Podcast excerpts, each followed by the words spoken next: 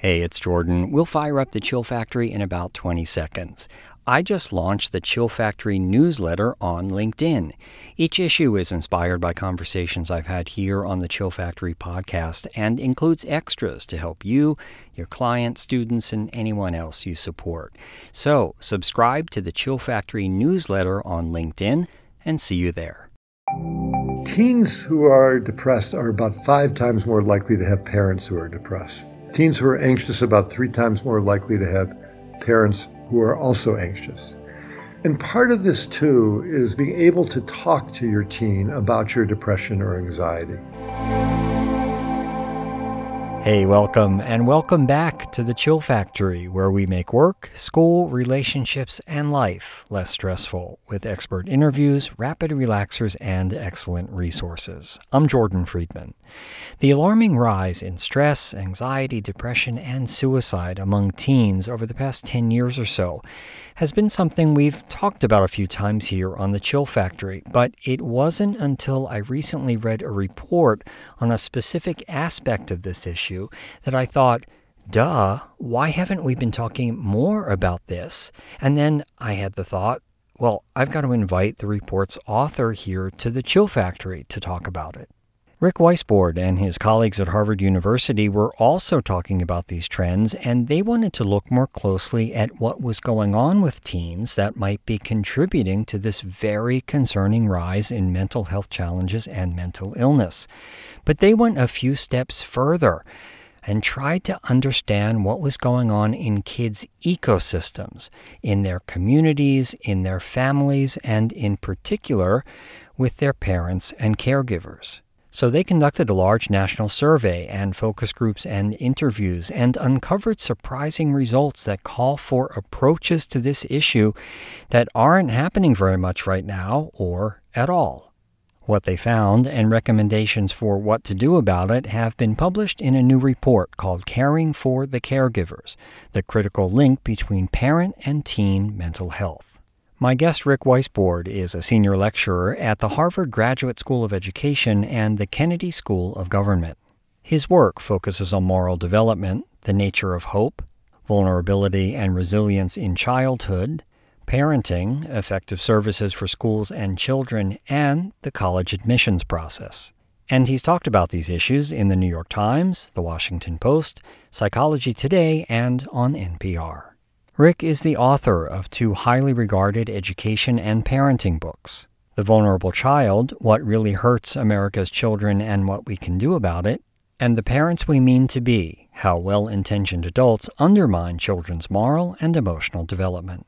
I began our conversation by elaborating on my surprise about looking at parents' mental health alongside the mental health of their kids. When I read your report, it seems so obvious that you would look at parents' and caregivers' mental health and, and the influence it is or is not having on their kids. We don't hear about it very much in the media. You hear about social media being the cause of kids' anxiety and their mental health challenges, um, or our society, the environment, other current events. So I'm so happy to talk to you because this does seem like an obvious area to look at. Yeah, no, I think I appreciate your point. And I think it is an obvious area to, to look at. I think social media is part of what has caused this spike, but it's one piece in, in a big puzzle. And there are a lot of other pieces as well. And you know, one of the things we find is young adults are not doing well either. Young adults are doing much worse than teens are, actually. And parents are also not doing well. So there's been a strangeness about this narrow focus on teens and sort of trying to pluck teens out of families and understand them in isolation rather than really understand them in families and what's happening in their families and the dynamics between te- teens and parents, which I think are a big piece of this puzzle. So this is a robust study.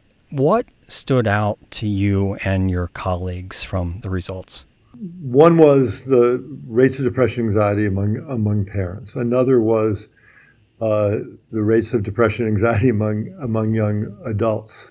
Um, and that these problems are not confined to any particular ethnic group. I think the causes are different across race, class, and culture, and the consequences are very different across race, class, and culture. but they but these problems are across um, these groups. Another data point that that stuck out for us is, in terms of teens, is the percentage of teens who lack a sense of meaning or purpose. Over a third of teens report having little or no meaning or purpose in their life. Um, that was also um, concerning to us.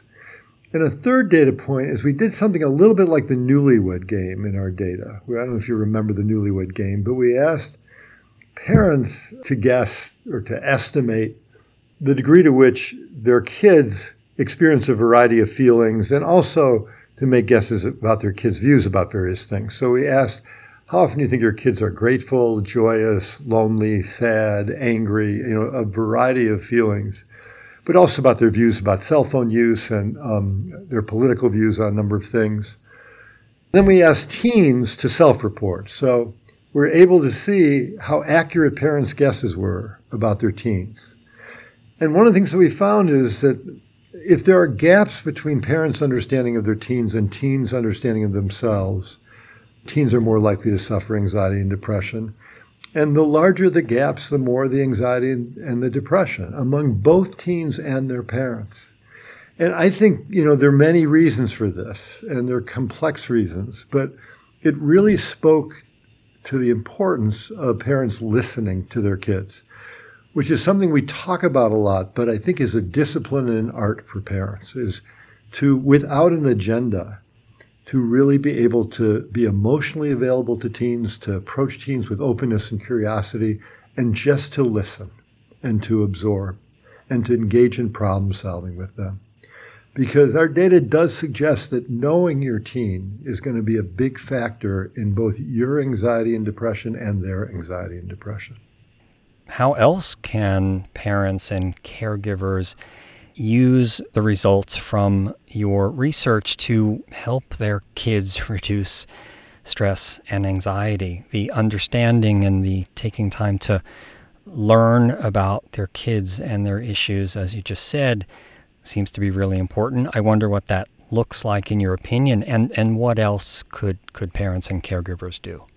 Well, in terms of what it, it looks like, it, it really is a stance of openness and curiosity. It's not jumping in to try and fix the problems. A lot of teens say their, their parents try to fix problems too quickly. It's not minimizing or denying that a problem exists. A lot of teens um, also say that their parents minimize or deny.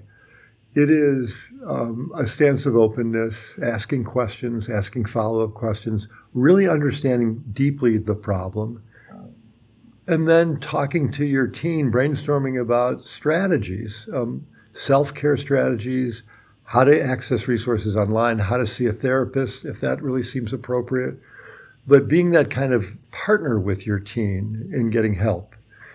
Um, a lot of other strategies are important. You know, I think parents just need basic information about what anxiety and depression are, what triggers them. They need good information about the importance of sleep, about eating habits that um, can contribute to anxiety and depression. They need information about self-care strategies, ways to alleviate anxiety and depression, like mindfulness strategies or cognitive behavioral strategies. Um, but part of what we're saying in the report is that parents also need to take care of themselves. I mean, the one thing that happens when parents become parents is they often become isolated and they lose friends. And social disconnection contributes to depression and anxiety in parents. So parents maintaining friendships is important. And as communities, I think we really need to think about how to support parents, um, both how to connect them to each other, how to get them access to good mental health resources, how to get them into treatment when they need treatment. And we should have public health campaigns around these things, because um, they are so important for both parents' well-being and their kids' well-being. And I would just say one other thing about this, which is that teens who are depressed are about five times more likely to have parents who are depressed. Teens who are anxious are about three times more likely to have parents who are also anxious. And part of this, too, is being able to talk to your teen about your depression or anxiety. Because one of the things, this is Bill Beardsley's research, other people's research, one of the things the research shows is that when you're able to talk to your kids about anxiety and depression, when you're able, anxiety and depression, when you're able to say, if I'm in a bad mood, or if I seem angry, or if I seem irritable, It's not about you. It's about um, my anxiety or my depression or something I'm experiencing. Kids are far less likely to blame themselves. Often when parents are irritable or angry, they, kids think, teens think it's their fault and blame themselves um, and feel shame in ways that just increase their anxiety and depression.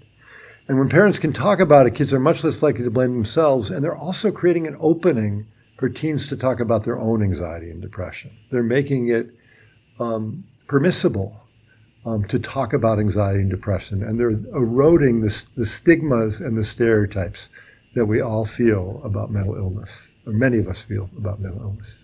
Yeah, that's good to hear, because I think there are probably parents who might hesitate to share with their kids about their own mental health challenges because they don't want to load anything more on their kids who are already dealing with a lot. So it, it speaks to it speaks to learning more about this issue, and we will put the Caring for Caregivers report in the show notes, and I really encourage uh, everyone, not only parents, but yes, caregivers and teachers and healthcare providers, to take a look at it, because I think, and you emphasize this in the report, this is a community effort. There should be a public health, community health effort around this, because we we all really are in it together. Yes, I think that's that's absolutely right. And You know, I, I don't think we're going to therapize or medicate our way out of this problem. I, my point is not mainly that teens need more therapy or medication, or parents need more therapy or medication. I mean, some do, and we have a terrible problem of a shortage of mental health professionals in many communities, especially r- rural areas, low-income areas. But I think, you know, what we really have to think about is, how do we create healthy communities that really support families? How do we support parents? How do we support kids long before they parents or teens spiral into anxiety and depression? And, you know, some communities do that much more successfully than others. They are vibrant places for parents where they have access to activities and ways to connect to other parents and forms of support. Other communities do not. And we we really need to think about, um, in our urban planning, in our healthcare planning, in our conversations with political leaders, how do we create communities that really promote and support families? Are there other resources that come to mind that parents and caregivers might take a look at around this issue? The Center for Teen, Parent and Teen Communication, the Children's Hospital in Philadelphia, which is run by Ken Ginsburg, has good resources about communicating with teens and supporting teens for parents. So that is one place I would certainly look. The Jed Foundation has a lot of great resources around mental health and teens. That's another place I would check out. Uh, on the Making Caring Common website, we also have resources. Children's Hospital of Philadelphia is where my life was saved, so I'm glad to... Whoa, many, many years ago, so I'm glad to glad to hear that. Still still going strong is a great a great resource. Yeah, still doing critical yeah. work. Yeah. Um, while I have you, Rick, and because you are uh, one of the foremost experts in the development of moral and emotional well-being for kids, are there any overarching recommendations, things to be aware of that you would want parents and other listeners to know? Yeah, I mean, I'm going to state this strongly because I believe it. I I think we're off course in, in this country, in our parenting, that we have made su- success, achievement, and happiness the primary goals of child raising. And we have demoted caring for other people, caring for the common good, caring for justice. And that if you're trying to understand all the problems we have in the country now with loneliness, with mental health, with polarization, with hate crimes, with violence, um, these, you know, these are all problems with many roots. But I think one big root is that we haven't prioritized concern for others, concern for the common good. And that's unlike other generations in history. Um, our families haven't focused on it, our schools haven't, our universities haven't. Religious participation is down, and whether or not you think religion is good or bad, religious communities play very important functions in uh, raising moral kids, or can. And we need to think about the functions of religion, how to re- reproduce those in secular life. So my big message for parents is to put front and center caring for other people in your parenting. And I think it will lead to a healthier society, a more moral and healthier society. But I also think your kids will be happier in the end, because if they can care for other people, tune into other people, have empathy for other people, they're going to have better relationships their whole lives. And they're going to be better friends and mentors and parents themselves and romantic partners. And those relationships are the strongest and most durable source of well-being we have. So I think we should tell kids to be caring because it's the right thing to do. We should tell kids to be caring to be caring. But I also think in the end, it's going to really improve our kids' well-being. Beautifully said. Rick Weissbourd, thank you so much, and thanks to your colleagues for all of your great work, uh, including this recent report, and I really appreciate you uh, coming by the Chill Factory. Jordan, it's been a pleasure. Thank you for doing what you're doing. It's great. Rick Weissbourd is a senior lecturer at Harvard University and the Kennedy School of Government, and we'll put links to Caring for the Caregivers and other resources he mentioned in the show notes.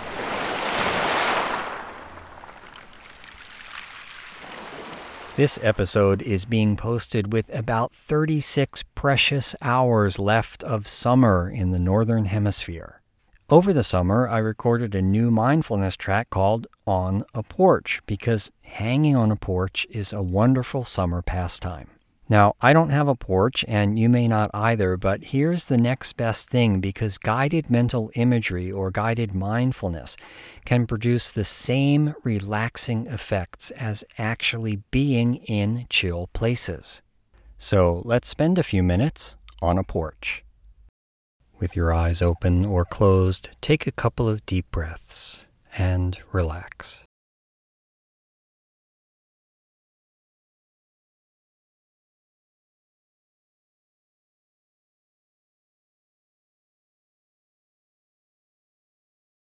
Now feel your head and the rest of your body recline slightly.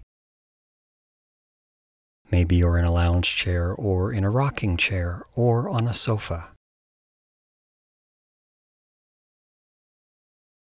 For sure, you're resting on the porch of a house, a house that's surrounded by rolling green fields and groves of tall trees at their edges.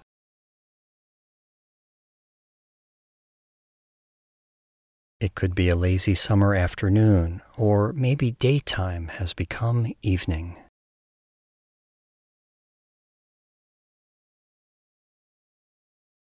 It doesn't matter, because you're resting on this porch as an easy orchestra of sound fills the fields and trees around you.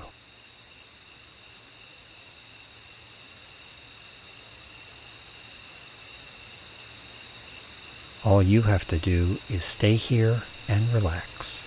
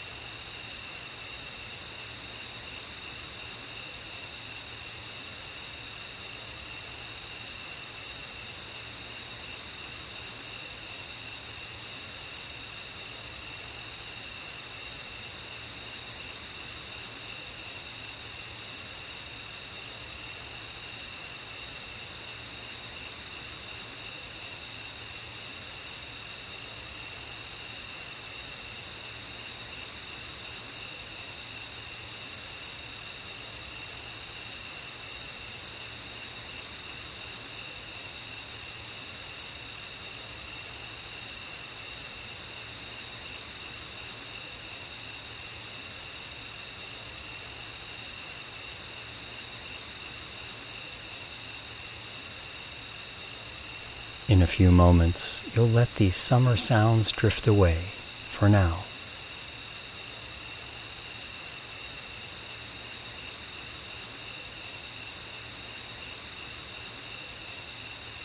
This porch will always be here for you when you need to relax.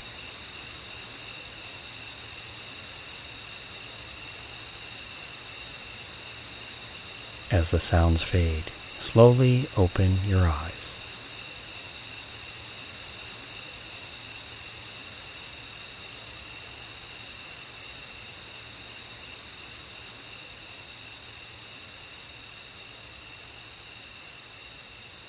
on a Porch is also available on the Chill Factory app, and you and twenty-four other listeners can have full and free access to the Chill Factory for one year from the original post date of this episode.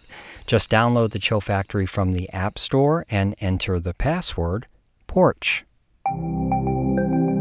It's quitting time for this episode of The Chill Factory. I'm Jordan Friedman. Thanks so much for listening. Be sure to follow The Chill Factory wherever you get your podcasts so that you'll know when new episodes are available. And there's always more at the chill factory dot net. And as actress Tallulah Bankhead said, if I had to live my life again, I'd make the same mistakes, only sooner.